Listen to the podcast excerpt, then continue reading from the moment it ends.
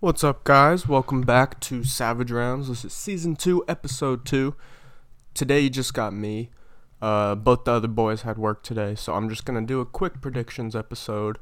Um, I probably won't even go over last week's uh, card, Hermanson Strickland. Everything kind of went how we predicted. Not exactly, but for the most part. Uh, we'll talk a little bit more about it next week when we got everybody back. But for today, I just wanted to talk about the big card. Uh, we got Israel ver- versus uh, Whittaker 2 at uh, UFC 271 over in Houston. Just to kick it off, um, I'll give you my predictions. Aaron sent in a few predictions that I'll read out to you guys, and then I'm going to give you uh, a few locks for betting that I'm going to put in, and uh, I've got a parlay from Aaron, and I'll give you one as well. To kick it off, We've got William Knight versus Maxim Grishin. This was supposed to be a light heavyweight bout. William Knight was over by 12 pounds. I don't know what that means for him, if he had a tough weight cut or if this was on purpose. Um, I'm going to predict this like it's on purpose.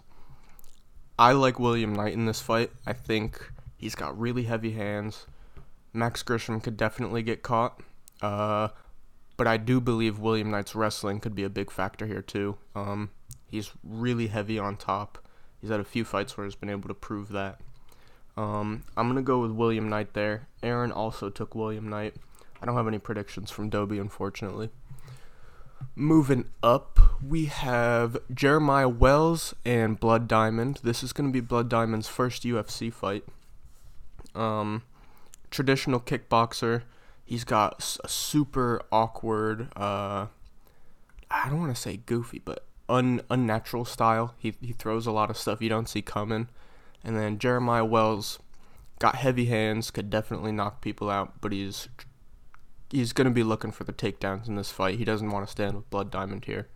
Um, Jeremiah Wells is a pretty big favorite at minus 220, but I think Blood Diamond's going to be able to get it done with the awkward, effective striking he has. I bet I'm going to go with a first round knockout here. Um, that's a big underdog pick there if you can uh if you can side with me on that one. Next up, moving up, we've got a bantamweight bout between Douglas Silva de Andrade and Sergey Morozov.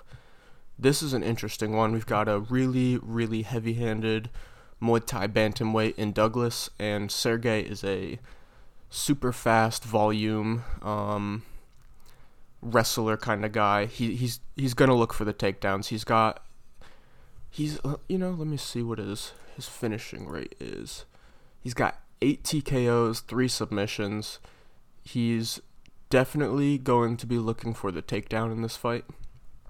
Um, I think if he can get the takedowns and tire out Andrade later in the rounds, he'll be able to effectively use his striking. But the takedowns are going to be important for him here. Um, Douglas could definitely clip him. He's really heavy-handed for this weight. But I'm going to take Sergey on this one. I think he'll be able to get the takedowns, and uh, I think the relentlessness of his takedowns will be what gets it done. Moving up, we've got a pick'em fight here in middleweight. Uh, Jacob Malkoun, AJ Dobson. Malkoun is one and one in the UFC. AJ Dobson is fresh off a contender series win. I don't know too much about Dobson to be completely honest with you. Let me see. He's got three TKOs, two subs, never been finished. Hasn't fought in a huge promotion. I do remember his contender series win. He did get a submission. Um, I think if he goes in looking to wrestle, I think he'll be able to take Malkoun down. Um, maybe find the submission, maybe not. Malkoun is definitely going to be looking to box. That's that's what he likes to do. Um, he did, however, do really good in his last fight, holding down. I think he fought Razak Hassan, if I'm not mistaken. Yeah, Abdul Razak Alhassan. It was a lot of control time there, if I remember correctly. Uh, but I do think the bigger guy in Dobson will be able to uh, effectively use his size and keep uh, down. I'm going to take uh, Dobson in that one, probably by decision. Maybe he can get a, a submission finish there last fight on the early prelims, we've got Mana Martinez and Ronnie Lawrence. This is an interesting one. Uh, Mana has really, really slick hands. His his boxing is great. Um, he throws good kicks. Ronnie Lawrence is another one of those kind of relentless wrestlers. He's got some hands. He's not not an elite striker. It's not really what he's looking to do. Uh, I do believe. Ooh, this is a tough one. See, I want to say Mana because I like watching him fight. I think he's a really exciting fighter.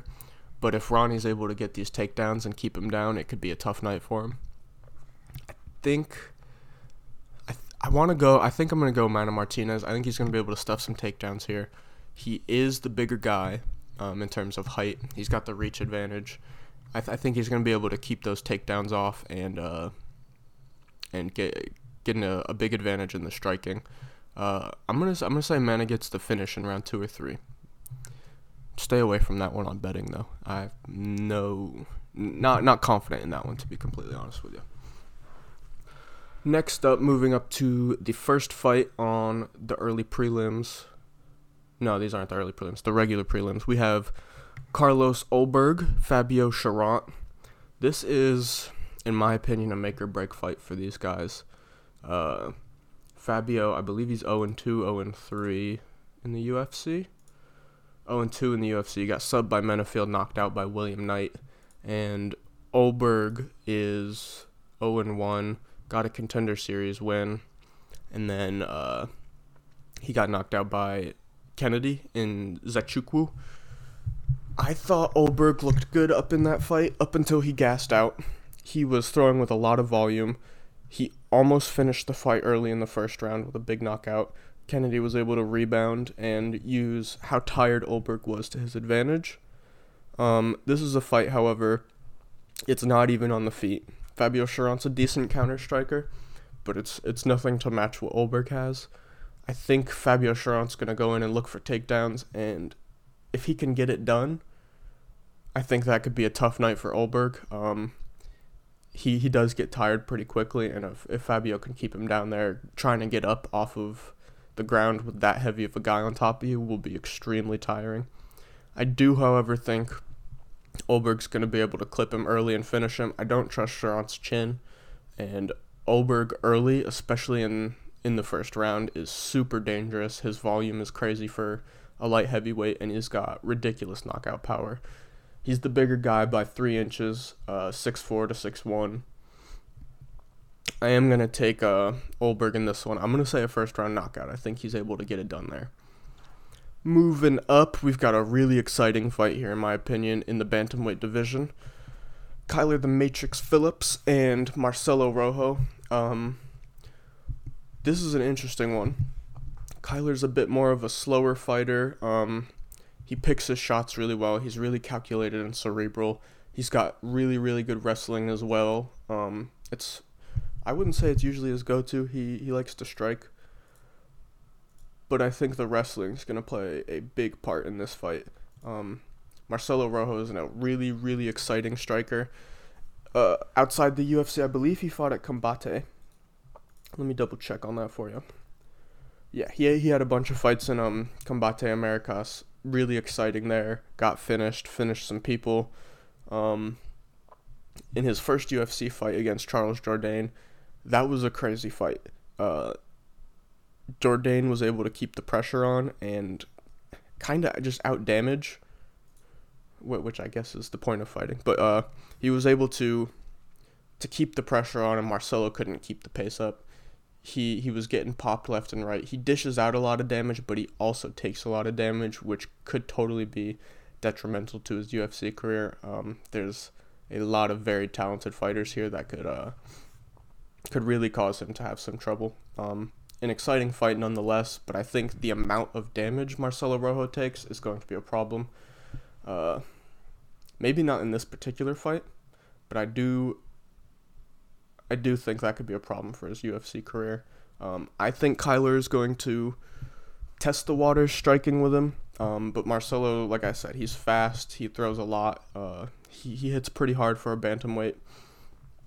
I think Kyler's going to use a lot of wrestling to get this fight done.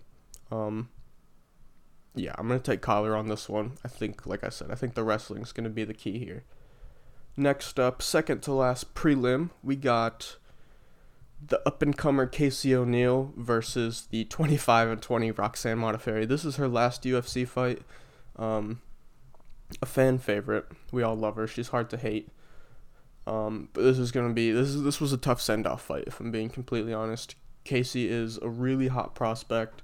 Her wrestling and ground control is incredible.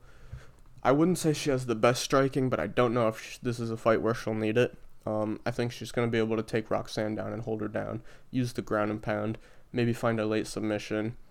Um, probably get it done with a ground and pound if I'm being completely honest. I don't think this one goes the distance. It totally could, but I, I don't think it will. Um, I think Casey will get the ground and pound finish, maybe somewhere in the end of the first to the second round. It's it's it's a tough send off fight for Roxanne, but um, yeah, Casey O'Neill to get it done. Last fight on the prelims for you, we have Andrei Arlovsky, Jared Vanderaa. Um, this is a weird fight. Jared is huge, and somehow Andrei looked bigger, even though their heights are listed the opposite way around. Um, I, Jared's a weird one for me. He's got super heavy hands. His kicks are great, but I think the volume Arlovsky is going to throw at here could be a problem. Arlovsky doesn't get tired too easily. He showed that in his last fight when he fought Felipe. He kept the pressure on. Um, Felipe did have some good moments in that fight, but overall, uh, Arlovsky did his thing in that one. Um, I kind of see this one going the same way. If Vanderaa can clip him, he can totally get it done. I don't think that's the way it's going to go. I think the volume of Andrei is going to take this the distance. Um, maybe he can get a finish, but I I, th- I think it'll go the distance with uh, Arlovsky getting the dub there.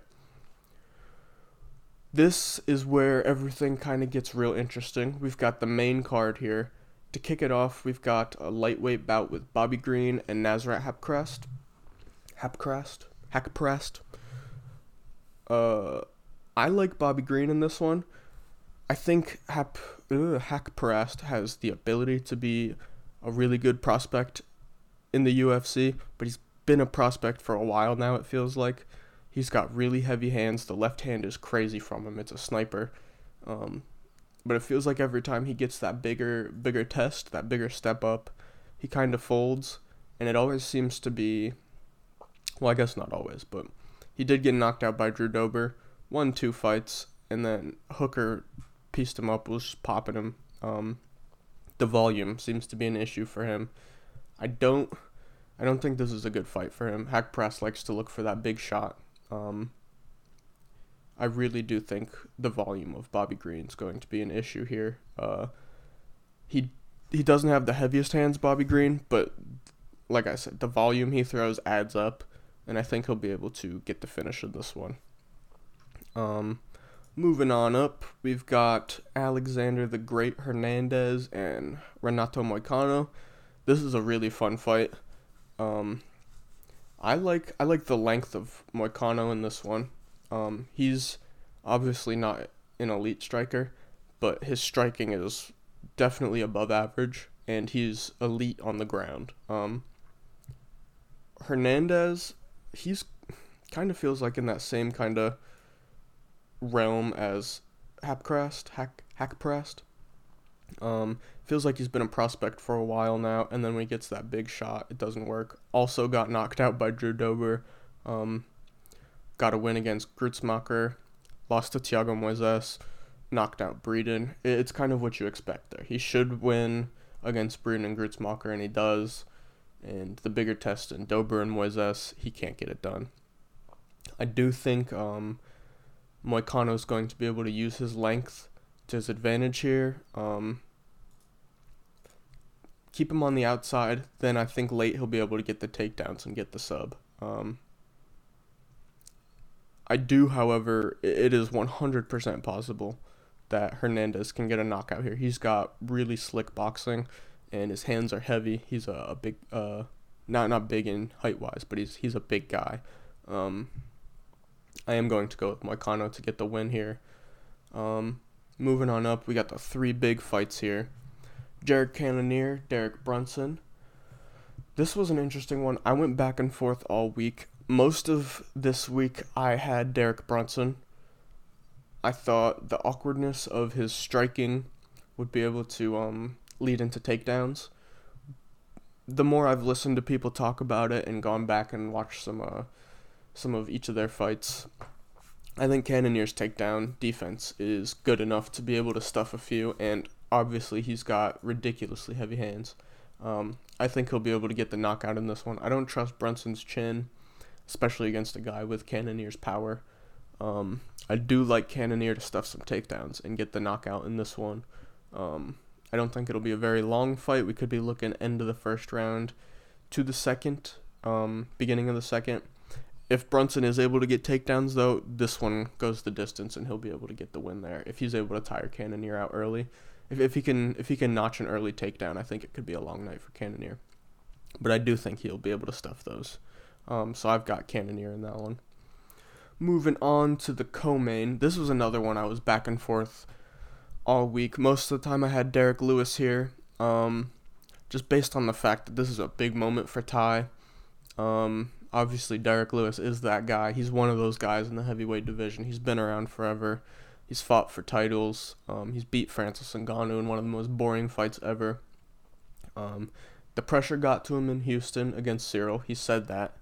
It was the same day he got released from, from jail, and he said that was a, a big uh, a big day for him, and the pressure got to him there.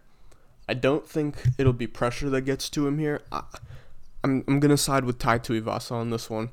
I think Tai he gets he gets credited as a brawler a lot.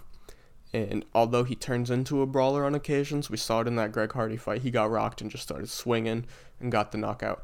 I think his striking is way more technical than people give him credit for. He uses leg kicks very well. Um, his range is pretty good. His range control. Uh, he feints a lot. We saw it in the Augusto Sakai fight. He feinted uh, Augusto back into the to the fence where he was able to unload those combinations. He uses um, boxing to the body very well too to to open up headshots. That's how he got that knockout versus uh, Augusto. He went to the body, it opened up the head, and uh, I don't I don't know if he'll be able to get it. You know, maybe he will be able to get a finish. I don't I don't know. I don't like Derrick Lewis going late into fights. Obviously, he always has the off switch um, button his his power is incredible. Um, but I do think leg kicks and, and body work is going to get this one done for Ty if he can avoid the huge right overhand. Um, I think I think this is an interesting fight. I would stay away from this one on betting, personally. I know a lot of people are going to bet Derrick Lewis here, and it's it's a good shout. But I do think Tai is going to be able to get it done with leg kicks and body work, um, which could possibly open up a knockout or it could kind of be the same thing that happened in that Cyril Gane fight where it's it's just a lot. He's he's getting hit from everywhere and he just goes down that way. Um, but I do think I do think Tai's going to be able to get that one done, and that's a big prediction. I, I really hope he can. It would be really interesting for the heavyweight division. He's an exciting guy to watch. Moving on up, we got the most important fight of the night: Israel Adesanya, Robert Whittaker two. I don't think this fight looks like how the first one did. I think Rob is going to slow down a bit more, not do that blitz thing where he's he's rushing in, throwing overhands and hooks, trying to get the knockout. Um, I think he's going to be a little bit more calculated, slow. Um, that combo I really like from him is when he, he pops up the one two and then follows with that that same side um that same side uh, head kick. It, it's disguised really well. It's hard to see.